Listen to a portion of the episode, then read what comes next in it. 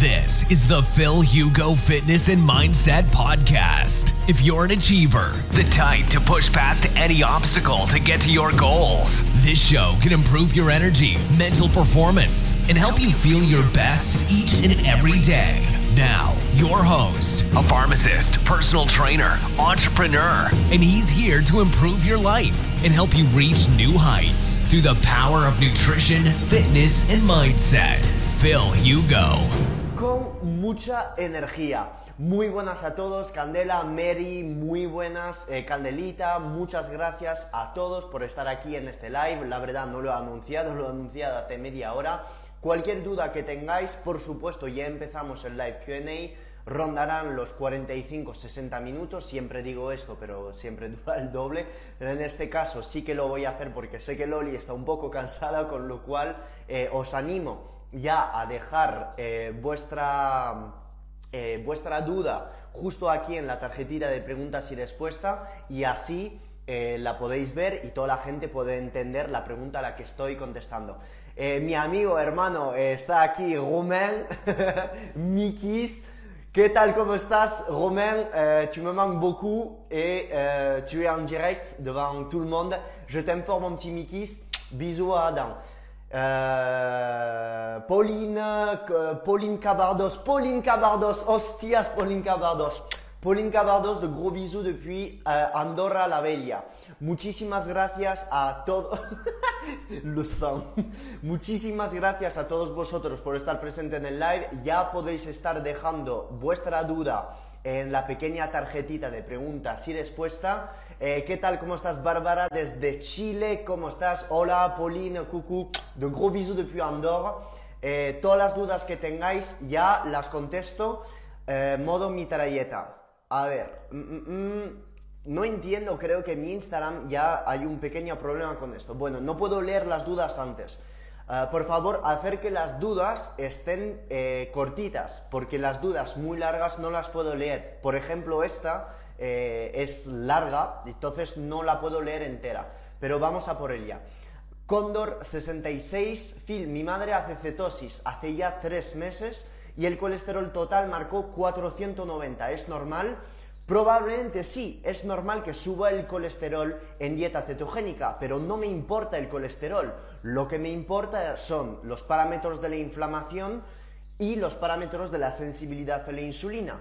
¿Y cuáles son? Glucosa, insulina en ayunas, vitamina D, leptina en ayunas y parámetros de la inflamación como la homocisteína, como la proteína C reactiva, la interleucina 10, la interleucina 6. Eh, ¿Por qué? Pues porque si tú coges en una analítica un parámetro solo y el médico te dice tienes el LDL colesterol alto, te va a pautar estatinas. ¿Por qué? Pues porque han aprendido esto en la universidad. Con lo cual, es normal que suba el colesterol en dieta cetogénica. No en todas las personas sube, pero en muchas personas sube.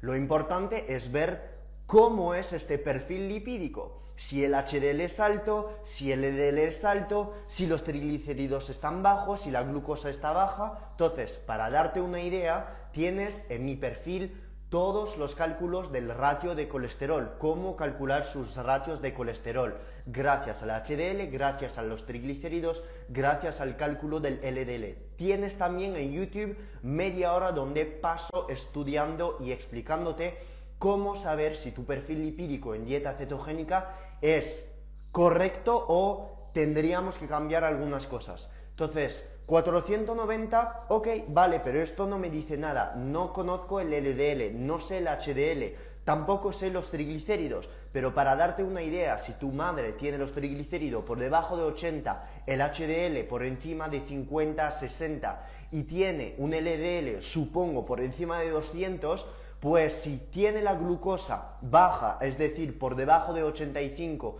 insulina controlada, vitamina D correcta, además de los parámetros de la inflamación que acabo de enumerar antes correctos, pues entonces no le veo ningún problema, es simplemente la resultante de meter más grasa saturada en tu dieta. Y además, no soy partidario de hacer seguir una persona en dieta cetogénica todo el año. Soy partidario de, llegando un momento después de dos o tres meses, bajar la cantidad de grasas, subir la cantidad de proteínas y hacer otros cambios para los deportistas que buscan rendimiento deportivo, como por ejemplo aumentar la cantidad de carbohidratos, porque ya una vez ceto adaptado, ¿para qué seguir una dieta cetogénica pura? No sirve absolutamente de nada. Juega con tus macronutrientes para favorecer tu flexibilidad metabólica. Más dudas. Indica Montiel preguntándome vitamina C en ayunas. Bro, mm, no lo sé, yo creo que esto rompe el ayuno, ¿no? Bro, tú tienes tanta vitamina C, la produce de manera andógena, hermano. Como las putas cabras. Entonces, vitamina C en ayunas, eh, indica. Eh, doy un poco mi. doy un poco mi. Voy a arreglar un poco la luz, que no sé por qué se está girando ahí. Eso es. Eh, indica, voy a contestar sin tontería, ¿vale? Eh, para todas las personas que se están preguntando, claro, indica partiéndose la polla, seguro indica tú la produces eh, por el riñón, el cerebro, por todos los lados, genéticamente mutado. Entonces, la vitamina C para todos los principiantes que no saben o no si tomarla en ayunas. Entonces, ¿por qué no soy partidario de recomendar vitamina C a alguien en ayunas? Pues porque, ¿cuál es el objetivo? del ayuno intermitente. ¿Cuál es? De favorecer o de forzar el cuerpo a resintetizar sus propios antioxidantes, forzar el cuerpo a producir cetonas de cara a la producción de antioxidantes, molécula antiinflamatoria, dejar el intestino en paz, etc. Si tú durante un ayuno, al principio, das un antioxidante, ¿tú crees que tu cuerpo va realmente sintetizar sus propios antioxidantes o usar este, este antioxidante? Usar el antioxidante, con lo cual, ¿para qué estar tomando un antioxidante durante un ayuno? Ahora bien, me vas a decir, Phil, es que entreno en ayunas y a veces has hablado del R-ALA, que es un antioxidante, tomarlo antes de entrenar.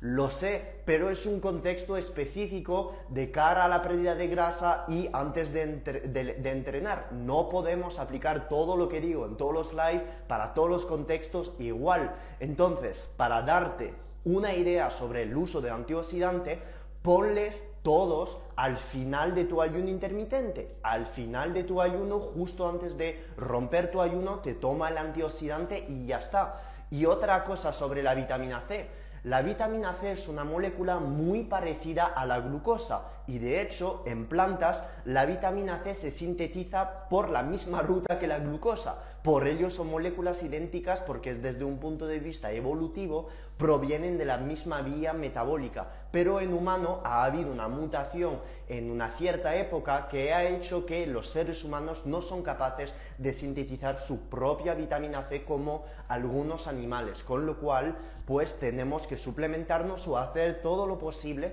para sintetizar todos los antioxidantes. Conclusión, si tú quieres tomar esta vitamina C, no tomes esta vitamina C con carbohidratos, ya que las moléculas de glucosa provenientes de estos carbohidratos van a competir con las moléculas de vitamina C que acabas de tomar y la vitamina C no se va a absorber. Conclusión, toma esta vitamina C en ayunas al final de tu ayuno intermitente para no interrumpir los beneficios del ayuno o toma esta vitamina C con proteínas y grasa, pero no con una comida rica en vitamina C.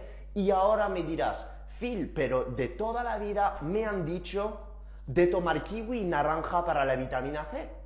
Y ahora llego y desmonto esta teoría de mierda de los años 78 porque no tiene sentido. Si tú tomas muchas moléculas de glucosa, es decir, de una fruta, con la vitamina C, pues estas moléculas de glucosa van a impedir la correcta absorción de la vitamina C a nivel intestinal. Por ello, decir tomo una fruta para la vitamina C sinceramente para mí no tiene sentido, es pura fisiología. Así que indica Montiel, hermano, gracias por la duda, así aclaramos cosas. eh, Keto Club Bárbara diciendo más tiene el pimentón. Pues claro, es que es una basura. Tomar una fruta para, para la vitamina C no tiene puto sentido. Más dudas. A ver, es que como no veo las dudas que hay, no puedo saber. Eh, Keto Club eh, Chile, Bárbara me está preguntando, Methylene Blue, ¿lo probaste? No lo probé. Para las personas que no saben lo que es el Methylene Blue, el Methylene Blue es un colorante que se usa y que se pone en sublingual o en la lengua de cara a efectos nootrópicos. Algunos dicen que tiene efecto antiinflamatorio, pero un eh, biohacker súper famoso en Instagram que lo usa es Ben Greenfield, te lo pones en sublingual o en la lengua y tiene efecto nootrópico. Entonces, el mecanismo, os voy a ser sincero, no lo sé, pero funciona y a un montón de gente que le funciona. Eh, todos los químicos, bioquímicos o gente de laboratorio, efectivamente estoy hablando del methylene blue, que es un colorante que se usa en laboratorio para dar color eh, a células, etc. Sí, sí, sí, estoy hablando de esto. No es para nada un químico que te va a dañar la salud, se usa en modo lengual y tiene características eh, nootrópicas. Entonces, Bárbara, para contestar, no, no lo he usado y ahora estoy viviendo en Andorra donde es un país súper mega complicado para traer cosa eh, pues dentro del país por las aduanas, que es muy cerrado, con lo cual no sé cómo lo voy a conseguir, pero un día eh, pues seguro lo pruebo. Más dudas. Eh, el inconveniente con esto, no sé lo que está pasando, es que no puedo leer las dudas según aparecen. Bueno, no, no pasa nada. Eh, bro, magnesio en ayuno, sí, puedes usar el magnesio en ayuno, todos los minerales eh, no rompen el ayuno, no, hay, eh, no, se, no rompe el ayuno. Entonces puedes estar tomando magnesio durante el ayuno y de hecho recomiendo todas las tomas de magnesio, de, de minerales, durante tu ayuno. ¿Por qué? Pues porque si tú haces dieta cetogénica o ayuno intermitente en estos momentos, estás disminuyendo la cantidad de insulina como si no hubiera un mañana. Conclusión, cuando tú estás haciendo ayuno, dieta cetogénica, con bajas eh, haces disminuir las concentraciones de insulina y entonces estás meando todos estos minerales. Si tú estás meando estos minerales, tanto el selenio, el potasio, el calcio, el magnesio, y no lo estás reponiendo o no los estás tomando durante tu ayuno, pues te vas a sentir cansado. Y si además durante el día pues no estás tomando los alimentos ricos en potasio, ricos en yodo, ricos en selenio, para el yodo, todos los frutos del mar, el pescado, el selenio, nueces de Brasil, todos los eh, alimentos ricos en minerales esenciales para tu tiroide, esenciales para el fomento de la energía como el magnesio que actúa en más de 600 reacciones químicas, pues entonces vas a estar cansadísimo. Y entonces vas a dejar la dieta o dejar el ayuno o buscar causas perdiendo la energía cuando la razón de la pérdida de tu energía es un déficit de minerales y lo siento mucho, más voy leyendo estudios sobre ello, más voy asesorando a clientes, más voy contestando a dudas en keto experto y keto optimizado, más me doy cuenta de que estamos todos en déficit de minerales y que no sabemos tomarlos en la suficiente cantidad os puedo contar un antes y un después en mi vida cuando he empezado a poner magnesio durante mi ayuno. Al despertar, magnesio. Puedo meter, por ejemplo, una cápsula de magnesio o dos con agua de mar. De tal manera pongo sodio, aporto magnesio y sé que me va a compensar de todo lo que voy a mear durante la mañana sin comida. Y todas las personas que hacen dieta ceto mezclado con ayuno intermitente lo tenéis que hacer porque es que cómo lo meamos todo, son síntomas que nos llegan, que nos hacen llegar fatiga, no por la falta de carbohidratos, no por algo raro de que produce la dieta cetogénica, sino por un déficit de mineral. ¿Ok? Con lo cual, la, la pregunta, bro, magnesio en ayuno, por supuesto, por supuesto. Y tómate un magnesio, por supuesto, que se absorbe treonato, glicinato, eh, cloruro y olvídate de magnesio aspartato, magnesio óxido y todos los magnesios que ya he explicado en Instagram y en eh, otros vídeos. Eh, voy a hidratarme un poco y seguir contestando a dudas porque hay 50.000. Todas las dudas, por favor, que tengáis, por favor, por el amor de, de Dios, que queráis, eh, preguntármela en la pequeña tarjetita de preguntas y respuestas. Eh, ¿Ok? Eh, ok.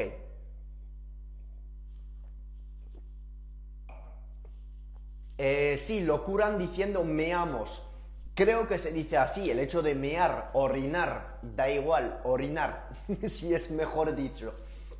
A ver, em, Carito preguntándome, hola Phil, ¿cómo estás? Pues yo estoy bien, la verdad estoy increíblemente bien. Hoy he entrenado en el gimnasio que tienen eh, un patio fuera, bueno, un patio, es como, pues eso, tiene una parte donde te da el sol y pues saco la barra, saco los discos, saco las mancuernas y aprovecho para entrenar al sol. Eh, ¿Me gusta entrenar dentro en el gimnasio? Sí, por supuesto, pero si puedo entrenar fuera, pues voy a sacar todo el tenderete, como dice, como dice Loli, y entrenar fuera. Eh, de verdad lo paso, lo paso genial, tengo más energía y todo brutal. Eh, Carrito Barcat me está preguntando, ¿algún suplemento que reemplace la betaína? En Argentina no consigo. Ok, la betaína es un derivado de glicina. La glicina es un aminoácido relajante que encuentras en colágeno, en caldo de hueso o en suplementos. Con lo cual, si quieres suplementarte en betaína porque quieres equilibrar el ratio metionina-glicina porque estás comiendo mucha carne haciendo una dieta cetocarnívora, pues entonces tómate simplemente un suplemento de glicina. Compra glicina en polvo y con 10 a 15 gramos de glicina al día ya estaría. La betaína es nada más ni nada menos que una glicina eh, formulada con, digamos, tres moléculas de glicina.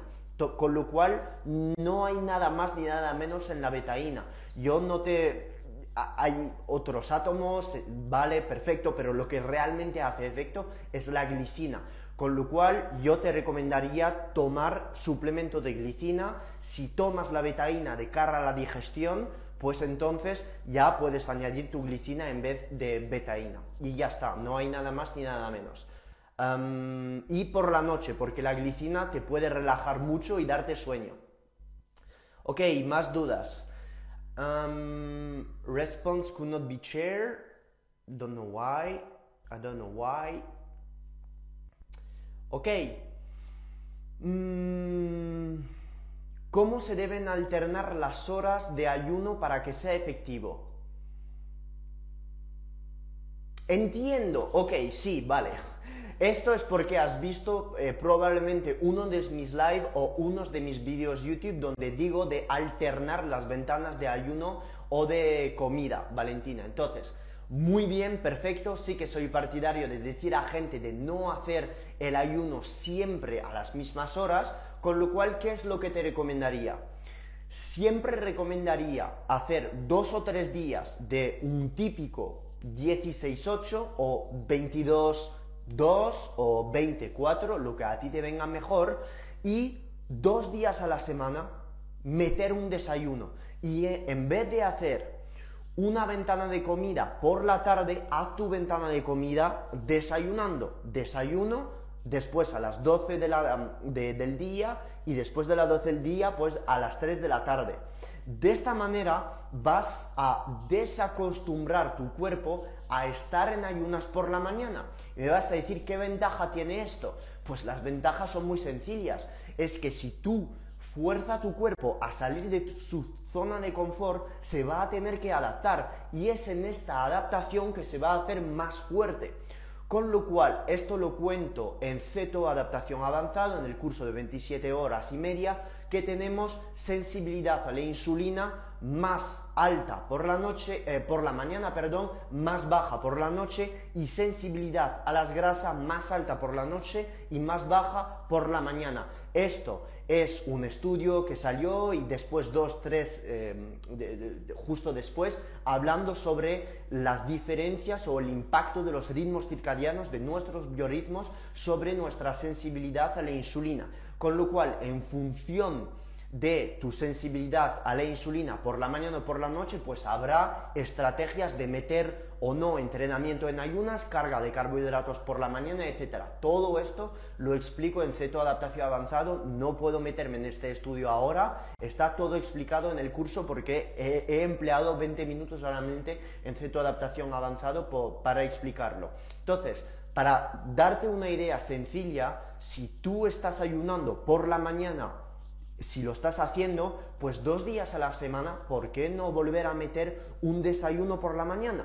Dejas de comer a las 5 o 6 de la tarde y luego ya después, el día después, pues vuelves a ayunar hasta las 4 de la tarde y vas variando, porque es en la variación que tu cuerpo se hace más fuerte.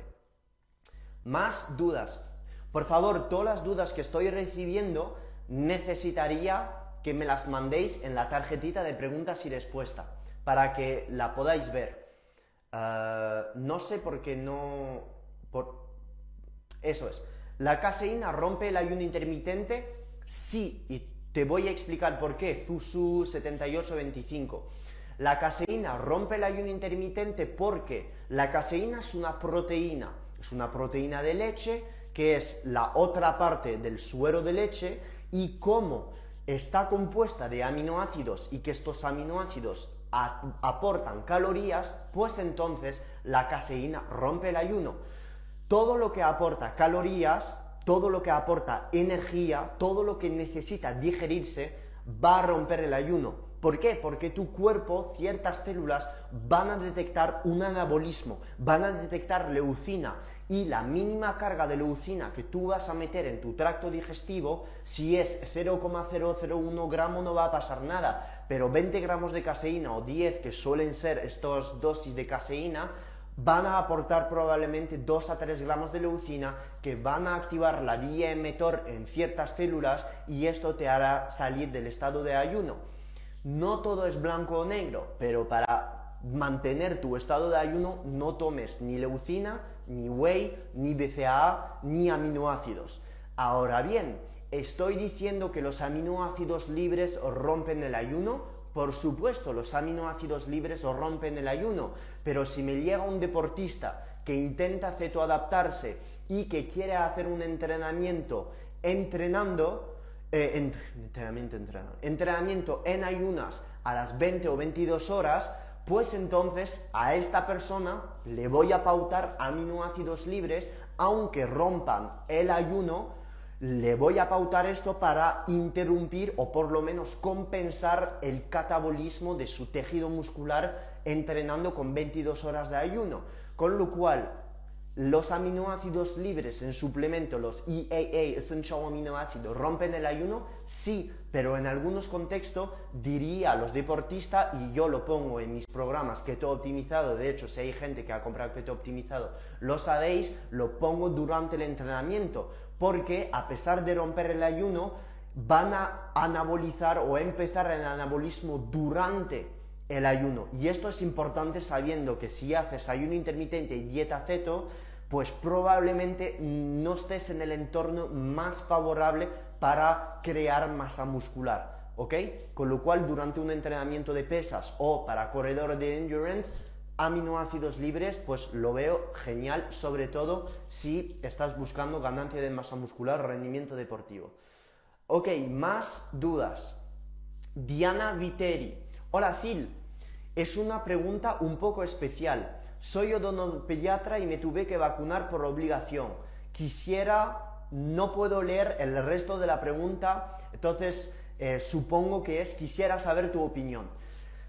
Ok, lo que voy a decir ahora no es consejo médico, no tomar esto como consejo médico, por favor, eh, no hacer captura de pantalla ni tampoco eh, denunciarme en la tele, lo que sea, y si lo hacéis, la verdad me la pela totalmente. No soy eh, partidario de la vacuna, no soy partidario de la vacunación, todos los profesionales que lo están haciendo, pues si tenéis obligación a hacerlo, eh, pues perfecto, eh, si os han obligado a hacerlo, yo lo entiendo, de cara a la protección, si eres odontopediatra, a no contaminar a los, eh, a los niños, etcétera, lo entiendo perfectamente, es totalmente ético, pero no soy partidario de la vacunación. Me vais a decir por qué. Eh, pues pienso que es mejor que una persona sana pase el COVID que esté produciendo todos sus anticuerpos que recibir una vacuna viendo los efectos secundarios que se están mencionando, eh, que no es del todo seguro. Porque también a nivel psicológico, si tú estás con una vacuna, pero mentalmente sabe que puede pasar cosa, para mí esto te quita ya un montón de energía. Entonces, yo, una vacuna que está hecha por Pfizer o AstraZeneca o lo que sea, pero que llega a, efectos secundarios tan grandes, sinceramente mm, no lo veo muy serio. Entonces, sé que hay millones de euros detrás, sé que hay muchos estudios diciendo que es segura y que, que hay más beneficios que riesgos, pero sinceramente, si me preguntas a mí, no, no soy partidario para nada de la vacunación, absolutamente nada. ¿Tan obligado a hacerlo? Perfecto. Yo lo que haría es Haz dieta cetogénica. La dieta cetogénica, de hecho, ha demostrado para el COVID ser muy efectiva por la reacción que tiene con todos los macrófagos. Ya he compartido los estudios sobre ello en mis stories, ya lo sabéis. Y para todas las personas, eh, quien sepa eh, quién soy y de que soy defensor, pues si ya queréis buscar de qué estoy hablando, simplemente poner Ketogenic Diets COVID-19 en Google y vais a ver los estudios de PubMed que están relacionados entre la dieta cetogénica y el COVID-19. Y no hay magia. No hay magia, ¿por qué? Pues porque la dieta cetogénica aumenta el beta-hidroxibutirato en sangre. Al aumentar el beta-hidroxibutirato en sangre y no aportar glucosa, estamos interrumpiendo toda esta respuesta macrofágica. Estamos beneficiando el sistema inmune, disminuyendo la inflamación, con lo cual es totalmente normal que haya estudios defendiendo o apostando por la dieta cetogénica para todos los pacientes que tengan ahora COVID-19. Ok, más dudas. Quisiera saber cómo eliminar las toxinas de la vacuna como el mercurio, el resto. Ah, ok, es el resto de la pregunta, Diana. Ok, esto, eh, las toxinas de la vacuna, yo lo que te recomendaría si quieres hacer un detox de metales pesados, puedes usar en ayunas algas, algas como la espirulina y como la clorela. Además, el carbón activo, a pesar de que se quede en el intestino, pues te lo recomendaría. Con lo cual, si quieres entrar en fase de detox tanto a nivel intestinal que de metales pesados, pues te recomendaría estas cuatro cosas. El carbón activo, la clorela, la espirulina y además el aloe vera en ayunas. Ya está. Entonces, vas alternando un día aloe vera, un día carbón activo y después, pues te podrás tomar una o dos horas después la clorela y la espirulina. Eh, pero esto es sujeto a asesoría, esto es sujeto a asesoría, lo repito, no tomar esto como una verdad absoluta.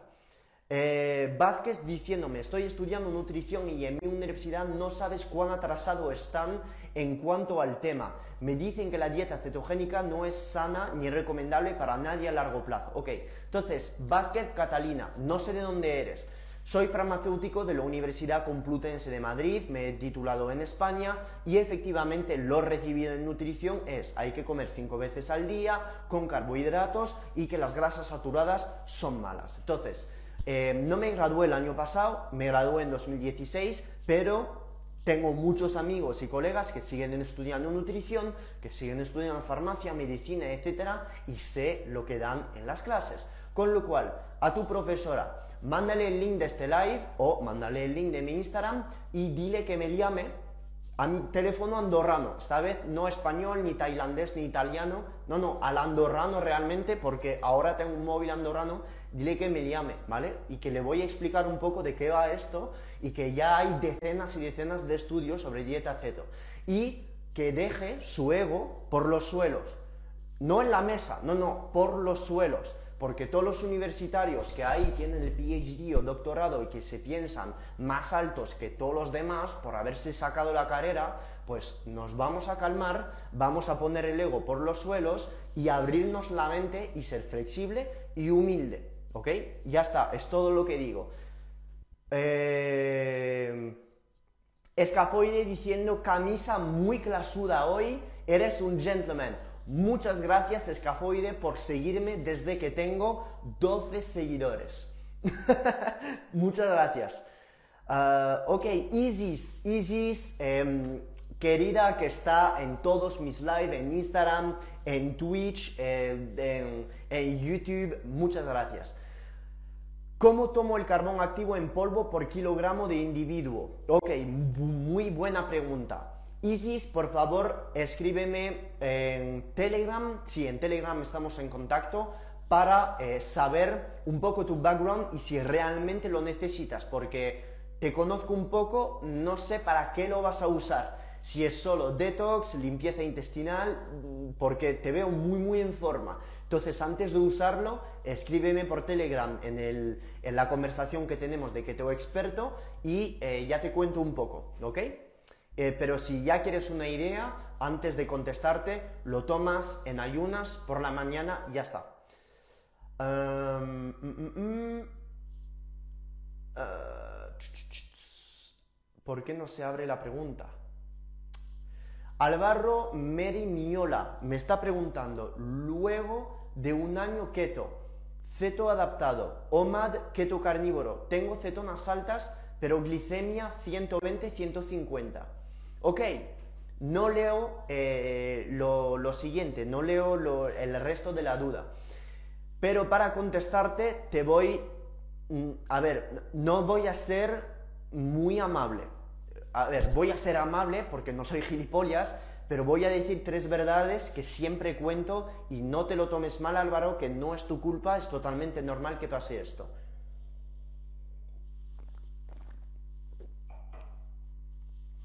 El hecho, el hecho, no conozco tu glucosa, eh, tu glucosa, tu insulina en ayunas, tu vitamina D, eh, tus parámetros de la inflamación, la homocisteína, eh, la, la feritina, todo esto no lo conozco. Entonces, para simplemente darte una idea de lo que está pasando, el ayuno intermitente y la dieta cetogénica o carnívora son herramientas. ¿Qué quiere decir esto? Que hay que saber usarla.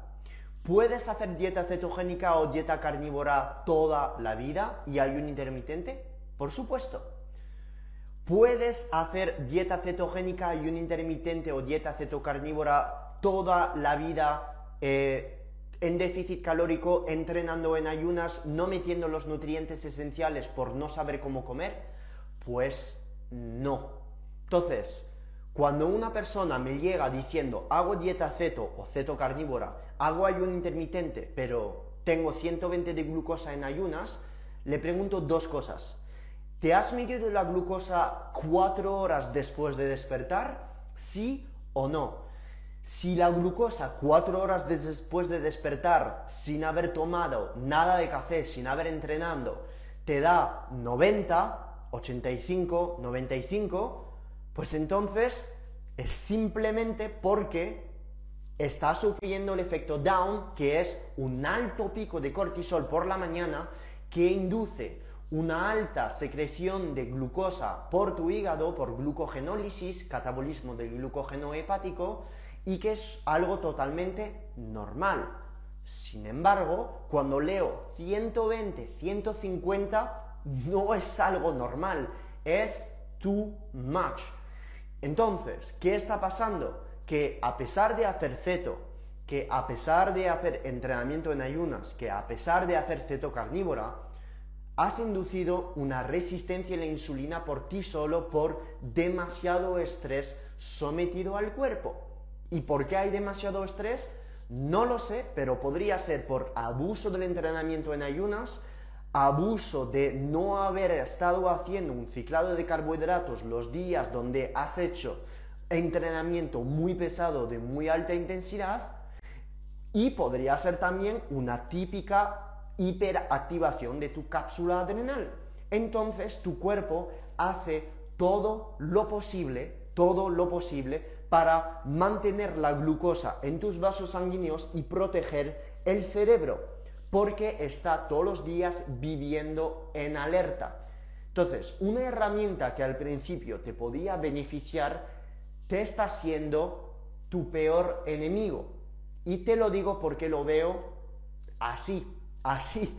Lo veo muchas veces. Y también porque me ha pasado a mí. Hombre, yo siempre hablo porque también me ha pasado a mí, hermano. Dos o tres años atrás haciendo entrenos en ayunas, una comida al día, eh, ceto carnívoro como si no hubiera mañana, déficit de minerales, fatiga adrenal, bueno, todo el combo y me ha pasado lo que te pasa. Entonces, cuando pasa esto, por supuesto es sujeto a asesoría porque no sé cómo tienes todos los parámetros de la analítica, si es a lo mejor un día que ha salido la glucosa en ayunas muy alta, lo tendríamos que repetir, tendría que ver lo que has comido el día anterior, si el día anterior has comido patata, boniato y mucho azúcar es probablemente normal porque estando cetoadaptado ya no sabes eh, eh, procesar todos estos azúcares, con lo cual necesito saber más sobre tu background metabólico, pero si eres entre comillas, principiante en todo esto o no sabes gestionar el ciclado de carbohidratos, el ciclado de calorías y has abusado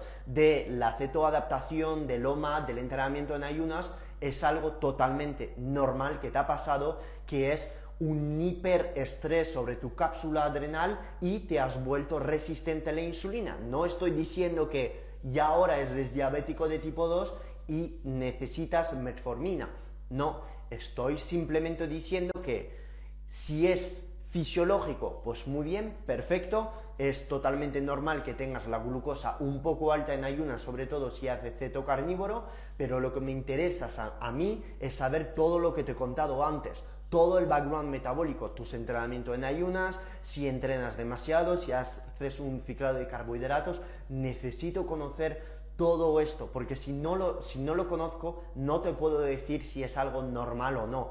Pero para serte sincero, 150 de glucosa en ayunas, para mí es out, ya algo que no va. 120 una vez, mm, ok, podría ser, pero es que si ya nos vamos a 150, hay algo que no va. Con lo cual, eh, como me estás diciendo, Álvaro, eres genial, Phil, poco ciclado de carbos y mucho stress.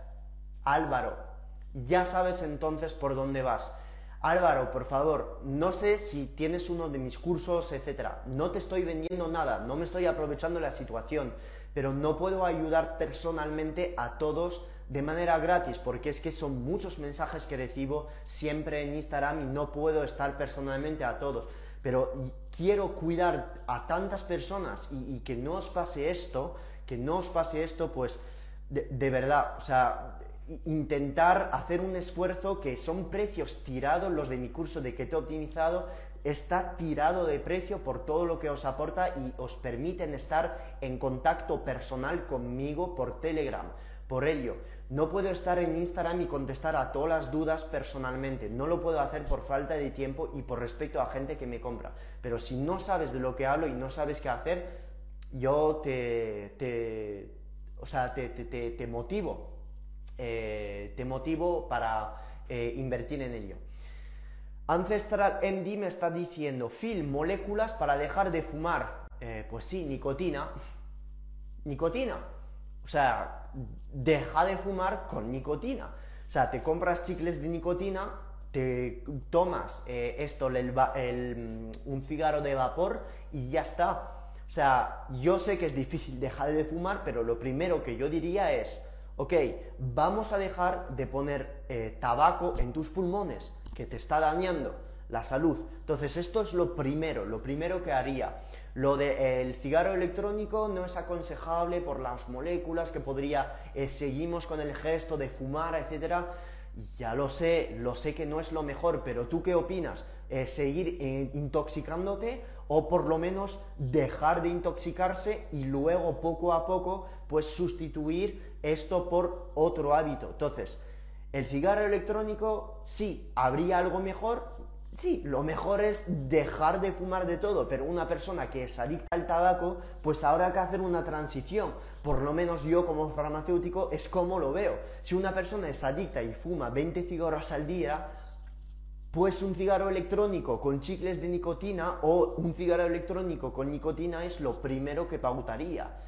¿Vale? Con lo cual esto te va a aportar lo que te hace adicto, pero vamos a quitar todos los perjuicios de salud que lo que te da un cigarro.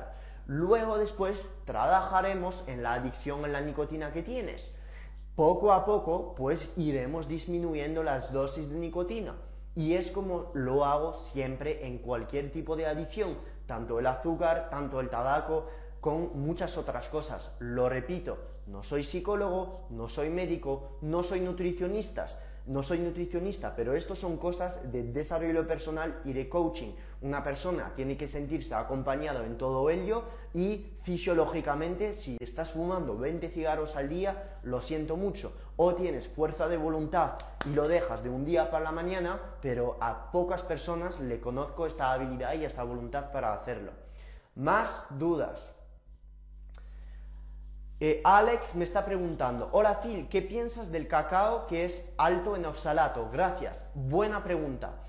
El cacao tiene muchos beneficios por tener teobromina, por aportar eh, un montón de compuestos antioxidantes, polifenólicos, etc. Pero efectivamente es alto en oxalato. Y sabemos todos que los oxalatos son moléculas antinutrientes que impiden la absorción de otros minerales como el magnesio, como el calcio, el hierro, etc. Conclusión, ¿Cómo tomar el cacao? Pues en pequeñas dosis. Si te gusta el cacao, tómatelo en pequeñas dosis, porque el cacao también es una potente fuente de potasio. Entonces, si tú te comas, te, gusta el cacao, pero te lo tomas en pequeñas dosis, pues ya está. No podemos tener una nutrición perfecta. Si tú estás viendo o, para o apostando para una nutrición perfecta, pues suerte ¿Por qué? Pues porque jamás en la vida vas a poder deshacerte de un compuesto alergénico del pescado. Jamás en la vida te vas a poder deshacerte de moléculas antinutrientes o tóxicas de las plantas. Jamás vas a poder deshacerte de eh, cosas que podría tener la carne roja, un antibiótico que se ha dejado el veterinario dentro de la carne.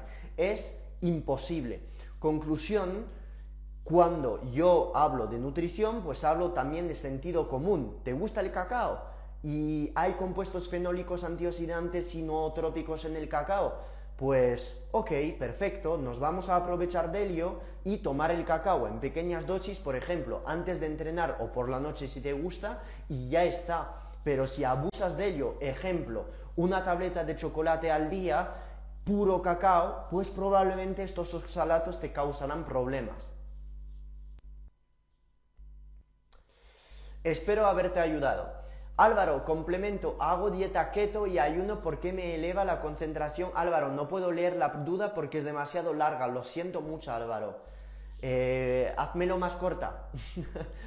Phil, a veces me pasa que siento que no tengo nada de fuerza en el gym y me frustro. Acetilcarnitina puede servir. Ok, necesitaría saber todo tu background. ¿Qué comes? ¿Cómo duermes? ¿Qué minerales tomas? Porque si tienes fatiga, Jezabel, y sigue esta fatiga, aunque esté cetoadaptada, y sé que está cetoadaptado porque haces mucho tiempo que me sigues y que ya me lo has dicho, pues entonces habría que ver en tu contenido de mineral. ¿Cuánto magnesio tomas al día? ¿Cuánto selenio tomas al día? ¿Cuánto yodo tomas al día? ¿Cuánto sodio tomas al día? ¿Cuánto potasio tomas al día? ¿Cuánto zinc? ¿Cuánto hierro? Porque llegar cansado al entrenamiento está bien, te tomas un café, acetililicarnitina, real, aminoácidos libres y la fatiga te la sacas. Te la sacas, por supuesto. Yo te la saco con estos suplementos, pero esto no va a corregir la raíz de la fatiga. Muchas veces yo dos horas antes de entrenar, si estoy sentado en casa desde hace tres horas, pues voy a estar cansado. Pero si empiezo a moverme, a beber un trago de agua, a meterme un quintón hipertónico y a lo mejor me tomo un cazo de aminoácidos, ya no estoy cansado y quiero ir al gym y hacer peso muerto a 150 kilos. Entonces, no es el cansancio en sí, es ver si este cansancio es crónico o no. Si es crónico, muchas veces, si haces tu nutrición ceto bien, si no estás en déficit calórico, duermes bien, entrenas bien y tus analíticas están perfectas, entonces es simplemente un déficit de mineral que tendríamos que corregir. Siempre recomendaría la toma de magnesio durante tu ayuno de potasio durante tu ayuno también y justo antes de entrenar o un quintón hipertónico o 2 gramos de sal o agua de mar y meter también selenio o por la mañana o por la noche para proteger tu tiroides porque probablemente si haces dieta, dieta y ayuno y no estás comiendo alimentos ricos en selenio pues habrá un problema a nivel de tu tiroides. Más dudas. ¿Qué minerales recomiendas para el ayuno? Magnesio, treonato, durante el ayuno si lo estás tomando por la mañana. Si lo estás tomando por la noche, entonces un magnesio bisglicinato ya que tiene un impacto eh, más relajante. Luego recomendaría zinc, luego recomendaría sodio y recomendaría calcio si no comes queso ni pescado. Calcio con 500 miligramos ya está. La gente me va a decir, la suplementación, el calcio es, es, innecesaria porque si tomas sodio, si tomas magnesio y potasio, el calcio se regula solo. Vale, pero esto en qué estudio se ha visto?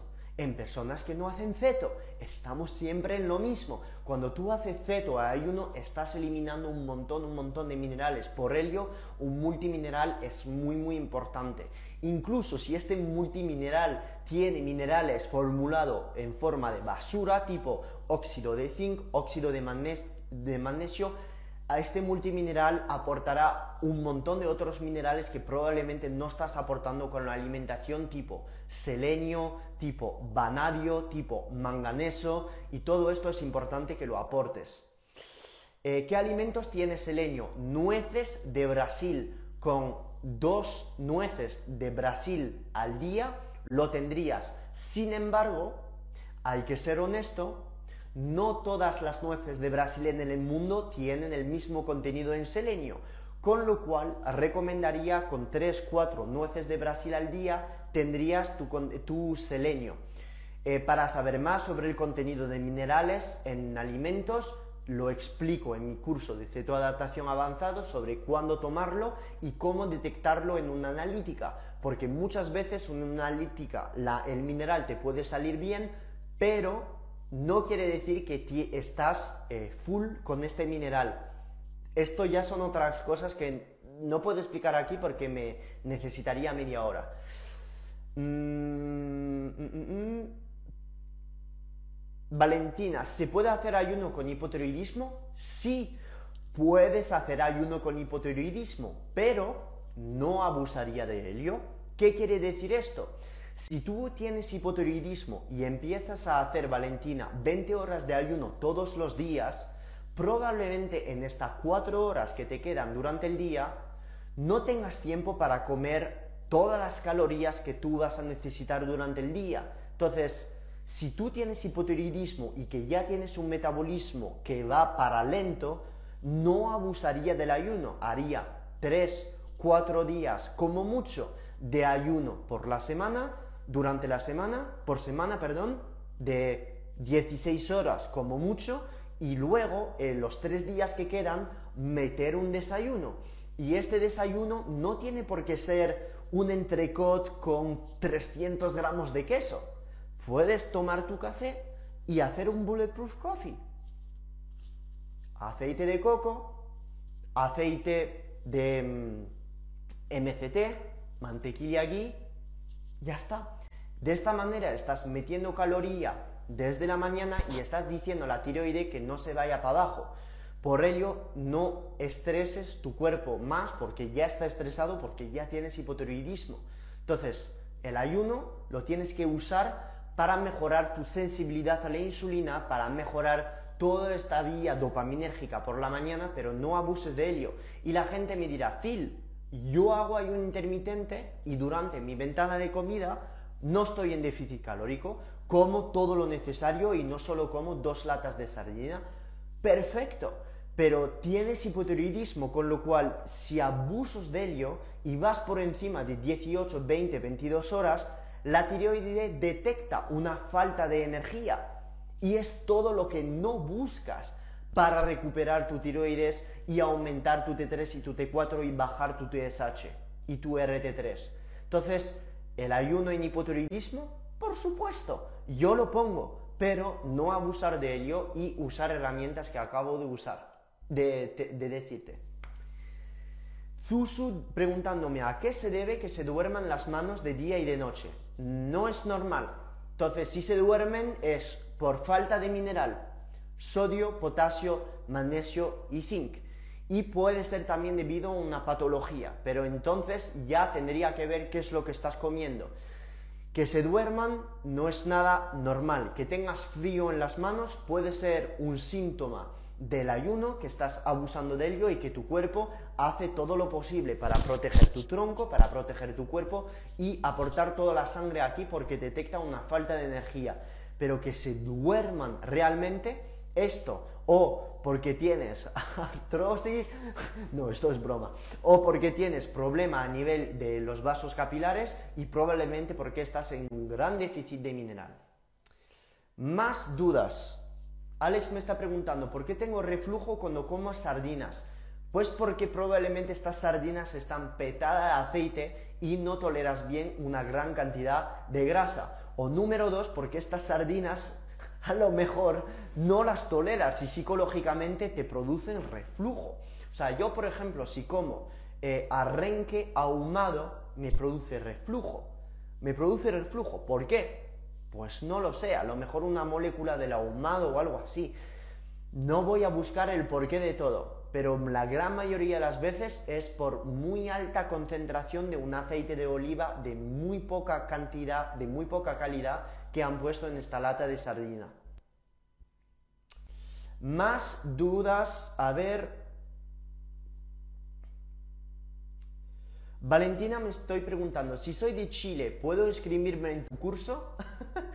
Valentina, muchas gracias. Por supuesto, eh, de cualquier país que estés, Valentina, puedes inscribirte al curso. Todo está en mi biografía, das clic, mis cursos y ya está. ¿Ok? La semana que viene o en dos semanas me ha dicho mi equipo de marketing que ya pasamos a los nuevos precios de, eh, del segundo lanzamiento que vamos a hacer, que siguen estando con los precios de antes. Entonces, pues sí, aprovecha. zinc y magnesio juntos, ¿puede ser?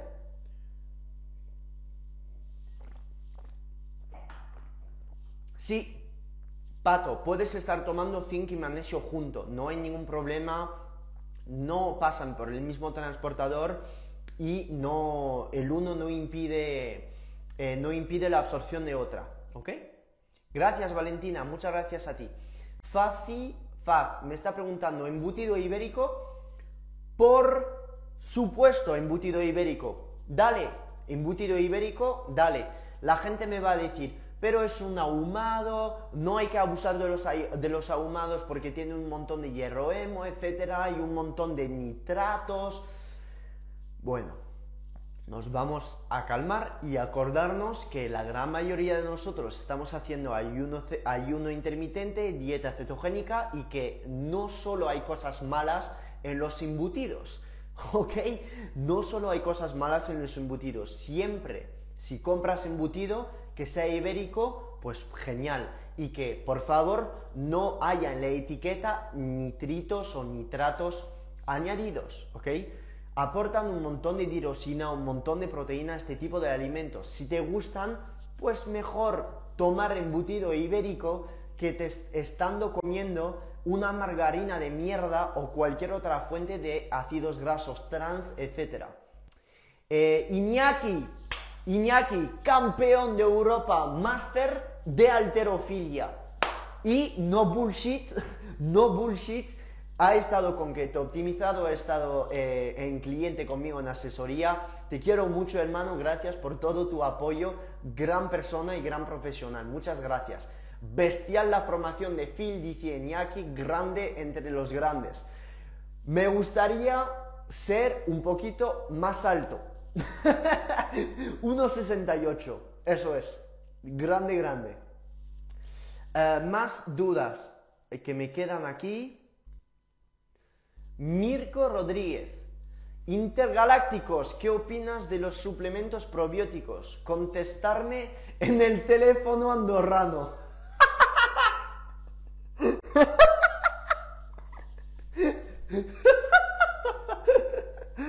Bro, con esto ya te has ganado la respuesta. Te mando ahora la respuesta por audio en el móvil andorrano. no en el español, brutal, bro, me encanta, bro, me encanta, brutal. Eh, vale, pues en el móvil andorrano. ¿Qué es lo que opino de los suplementos probióticos? Que muchísimas veces pensamos que un suplemento probiótico va a mejorar nuestra digestión y cambiar nuestra vida por mandar tres bacterias en nuestro intestino. Entonces, ¿qué es lo que opino? Que un suplemento probiótico bien formulado en las cantidades normales o digamos que puedan tener un impacto mínimo en el intestino pues podría ser útil en personas sufriendo de indigestiones o en personas sufriendo de eh, con postmedicación o en cambio de alimentación. ¿Lo veo? Sí. Pero decirme cuántos suplementos probióticos hay en el mercado con un mínimo de probióticos de 20 mil millones de bacterias o 30 mil millones. Si estáis en Estados Unidos estamos hablando de billions. 50 billions, 60 billions, 70 billions o 40 billions. Muy pocas, muy pocas. Y voy a explicar el por qué, la importancia de la cantidad de probióticos en un suplemento. Tenemos trillones, trillones de bacterias en el intestino. Trillones. ¿Qué quiere decir trillones? Pues es añadir más de 3 0 a mil millones.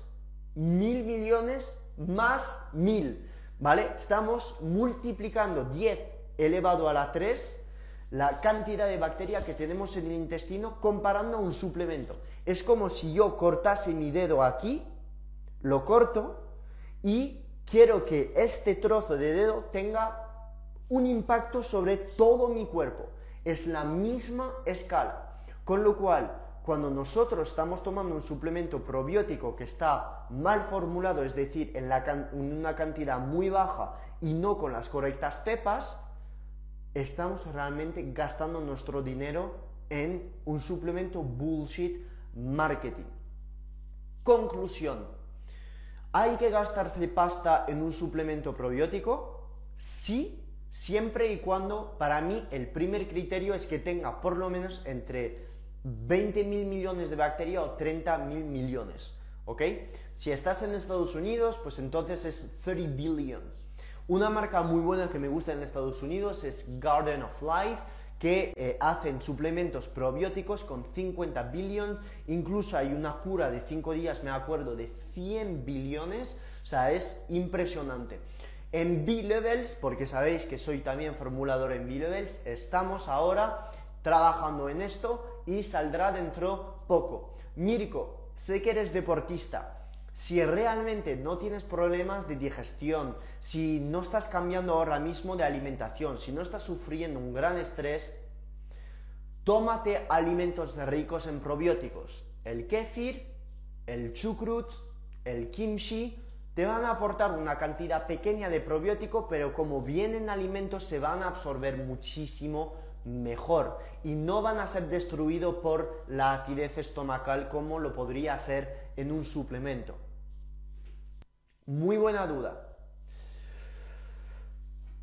Alex, otra duda. ¿Qué piensas de la astaxantina? La tomo todos los días porque es un antioxidante muy potente. Pues pienso que es un antioxidante muy potente, efectivamente, y la astaxantina es un antioxidante que se encuentra en crustáceos y sobre todo en salmón. ¿Y por qué el salmón tiene un color rojo o naranja? Pues porque tiene un montón de astaxantina. ¿Y por qué tiene un montón de astaxantina el salmón salvaje? Pues porque el salmón salvaje nada a una velocidad como si no hubiera un mañana contracorriente y en el frío. Todo el estrés que recibe el salmón lo tiene que compensar eh, sintetizando un montón de antioxidante y entre ellos la astaxantina. Conclusión, uno puede estar, uno puede estar eh, tomando o mm, obteniendo la astaxantina desde el salmón o desde crustáceos, sí lo podrías hacer. Sin embargo, el salmón salvaje, el rojo naranja, poca la broma, cuesta mucha pasta. Con lo cual, si tú estás eh, buscando mm, aumentar tus niveles de antioxidante, has sufrido un gran estrés o no estás comiendo salmón, pues la suplementación de astaxantina tiene todo el sentido del mundo efectivamente. pero no es en nada obligatoria. Manu Esposito preguntándome, Phil, ¿cuánto tiempo recomiendas de keto carnívoro para mejorar el intestino y sacar cuerpo de estancamiento? Ok, Manu. Manu es una persona increíble que ha pasado conmigo, eh, eh, en asesoría, también está en keto experto, eh, asesora también a gente, entonces sé por qué lo preguntas. Y sé por qué lo preguntas porque te gusta estar en ceto carnívora, pero tampoco hay que abusar de ello porque podría efectivamente pues, producir, en caso de abuso, resistencia a la insulina, falta de flexibilidad metabólica, etcétera, etcétera. Con lo cual, esto se tiene que llevar bastante, bastante bien, no abusar de los entrenamientos en ayunas, etcétera, etcétera. Tú esto ya lo sabes, ya te lo he explicado personalmente. En Keto Optimizado, que es el programa eh, que tenéis, el curso que he creado, Keto Optimizado, pues la fase keto carnívora, que es la fase 2 después de la cetoadaptación, la recomendaría entre 3 a 5 semanas y la acortaría a 4 semanas si tú eh, estás entrenando en ayunas y entrenando fuerte en el gimnasio. Con lo cual no abusaría de una fase keto carnívora durante más de seis semanas realmente. Volvería a meter más fibra, volvería a subir la cantidad de grasa o volvería a meter carbohidratos en función de tu objetivo. ¿Ok? Seis semanas para mí está súper top. Pero estar con tanta proteína todo el año y bajo en grasa vas, vas a estancarte. Para mí vas a estancarte. Por ello, para mí seis semanas es un buen promedio para, eh, de cara, para la keto carnívora. ¿Ok? Ok. Eh, Loli diciéndome, hora de comer morcilia, berenjena y la perilla. Eh, la gente que no sabe quién es Nereuni es mi pareja, ¿vale? y mi pareja está, por supuesto, viviendo en la misma casa que yo y está ahora en la cocina. Loli diciendo todos a comer tortitas con crema de cacahuete. Todos sabemos que las tortitas inducen la cetosis. Paco, ¿qué prefieres? ¿Porras o churos? La verdad, porras. Prefiero porras. vale, ok, voy a hacer... Eh, pero me ha dicho TQ que quiere decir te quiero. A ver, voy a contestar a más dudas, tres dudas y la verdad, si tengo que, tengo que subir para, para cenar. Diana Viteri preguntándome, ¿qué tal las sardinas en aceite de oliva del corte inglés?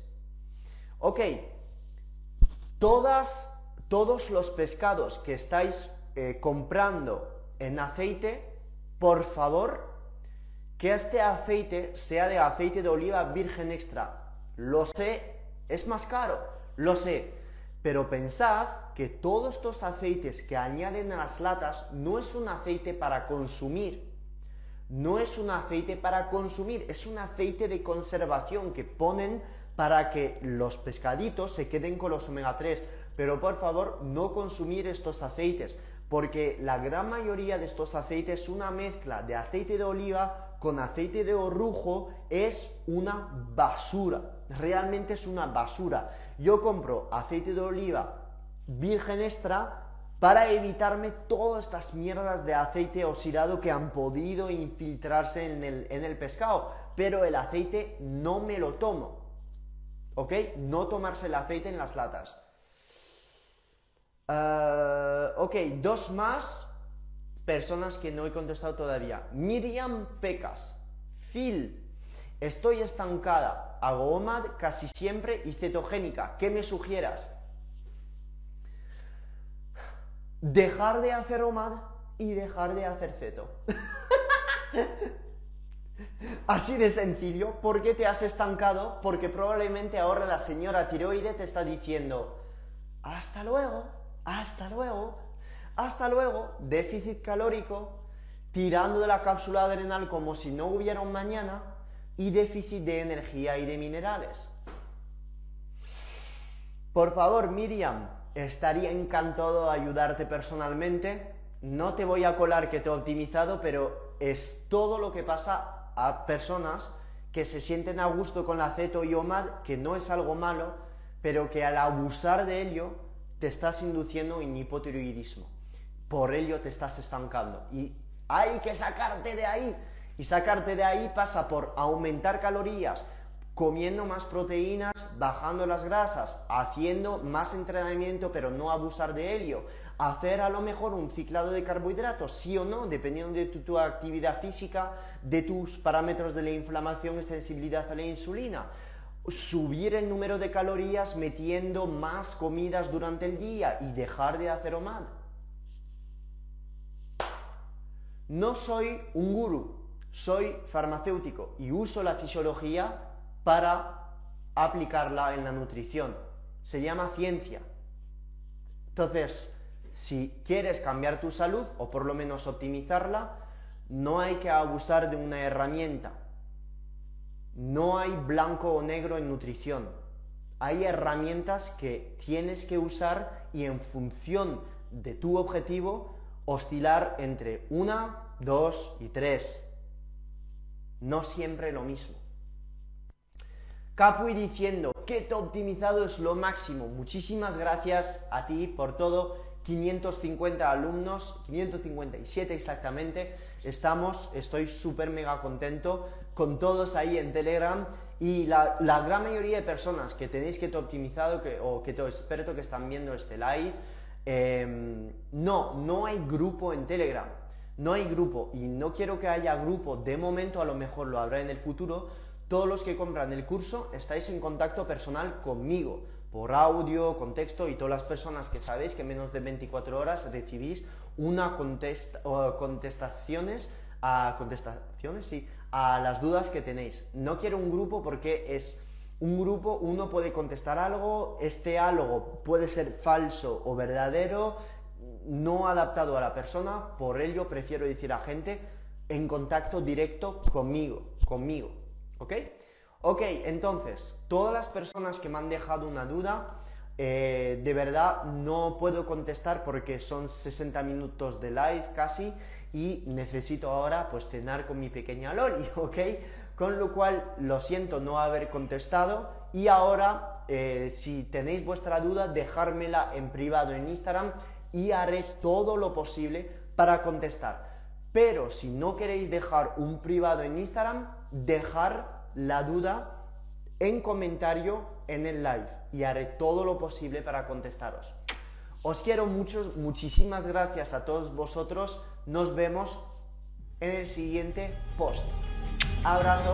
This has been another episode of the Phil Hugo Fitness and Mindset Podcast. If you enjoyed the episodes, leave an honest review in iTunes so other like minded individuals can conquer their goals too. If you want more content and free info on how to take your health and athletic performance to new heights, visit philhugo.com to be on the cutting edge with the latest info in nutrition, fitness, and all things performance mindset.